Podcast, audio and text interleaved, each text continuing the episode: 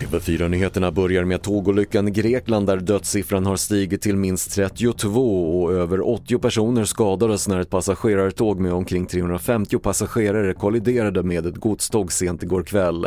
Flera vagnar spårade ur och började brinna och räddningstjänsten söker nu efter människor som befaras vara instängda i vagnarna.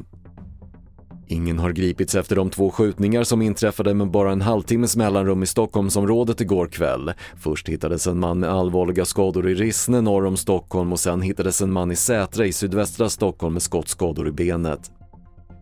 Efterfrågan på information från Försvarets radioanstalt FRA var större än någonsin förra året. Mycket har handlat om det ryska hotet och risken för cyberattacker och FRA som varnar för intrång i kritisk infrastruktur signalspanar också allt mer på internationella kriminella nätverk, framförallt gällande narkotika och vapensmuggling. Och från och med idag gäller nya rekommendationer kring vaccin mot covid-19 och bland annat slopas rekommendationen om en påfyllnadsdos för friska personer mellan 18 och 49 år. De nya rekommendationerna gäller fram till den sista februari nästa år. Fler nyheter på TV4.se. Jag heter Patrik Lindström.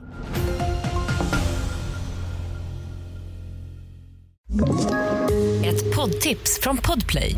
I fallen jag aldrig glömmer djupdyker Hasse Aro i arbetet bakom några av Sveriges mest uppseendeväckande brottsutredningar. Går vi in med hemlig telefonavlyssning och, och då upplever vi att vi får en total förändring av hans beteende. Vad är det som händer nu? Vem är det som läcker? Och så säger han att jag är kriminell, jag har varit kriminell i hela mitt liv men att mörda ett barn, där går min gräns. Nya säsongen av Fallen jag aldrig glömmer på Podplay.